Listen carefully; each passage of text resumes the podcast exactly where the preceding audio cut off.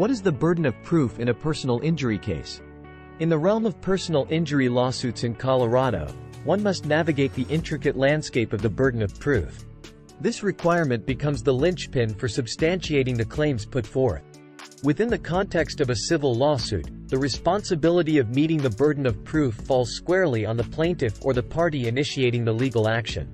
Whether it's you or your adept Denver injury lawyer, the onus lies in establishing the defendant's fault to secure financial compensation. If you sustained injuries in an accident in Colorado, contact the personal injury lawyers at Front Range Injury Attorneys today to schedule your free consultation. Our experienced legal team are knowledgeable and zealous advocates for our clients and their cases. We treat our clients as people, not case files. Learn more about how we can help you pursue compensation for your injuries and damages. Contact our Denver law firm to learn more. Burden of proof when negotiating a personal injury insurance claim settlement. In the prelude to a personal injury case potentially reaching the courtroom, the initial attempt at resolution often unfolds through negotiations between your legal representative and the insurance company. Notably, a majority of cases find resolution outside of the court setting. It is crucial to recognize that the burden of proof is not a prerequisite during this negotiation phase, as it is a component exclusive to the formal court proceedings. Nevertheless, it remains imperative that, even amid negotiations, your personal injury attorney approaches your case with the mindset that it may proceed to trial. This approach entails ensuring that the burden of proof is effectively addressed. The challenge lies in the fact that some attorneys may neglect this fundamental principle, thereby exposing potential vulnerabilities in the negotiation process. The burden of proof in a personal injury case, embracing the preponderance of the evidence. In the pursuit of legal recourse against a negligent individual or entity, the burden rests upon you or your legal representative to demonstrate that your claim is more likely to be true than not. This legal threshold is commonly referred to as the preponderance of the evidence, serving as the benchmark in civil cases. Distinguished from the more rigorous proof beyond a reasonable doubt standard in criminal proceedings, the preponderance of the evidence provides a more lenient burden. This standard acknowledges that the defendant's life and freedom are not in jeopardy, necessitating a demonstration that the claim is at least 51% certain, often expressed as more likely than not.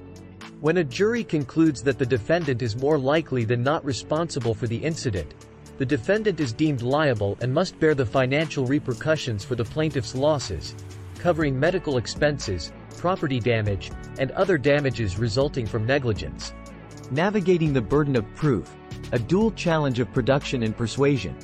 Effectively meeting the burden of proof in a civil lawsuit entails grappling with both the burden of production and the burden of persuasion.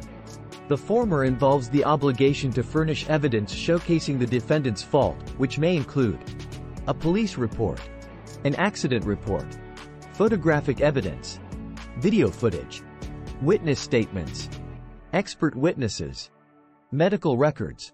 The burden of persuasion, on the other hand, requires convincing a jury that the claim holds more truth than falsehood.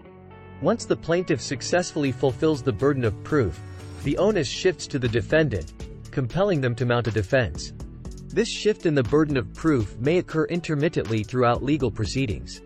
The importance of evidence in your case cannot be undervalued.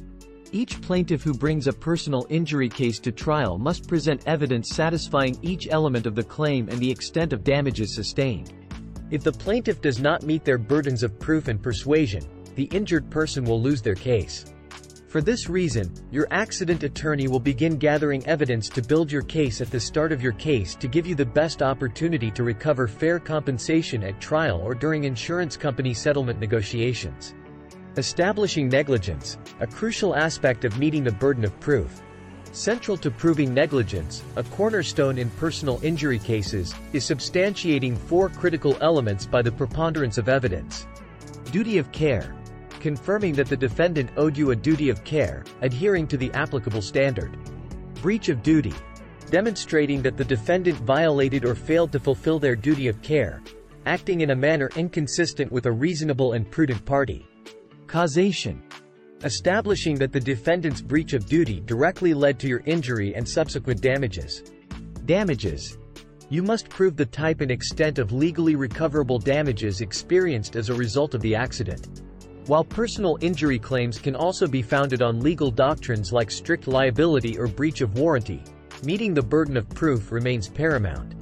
Seeking guidance from an attorney can illuminate the specific evidence required to substantiate the foundation of your claim.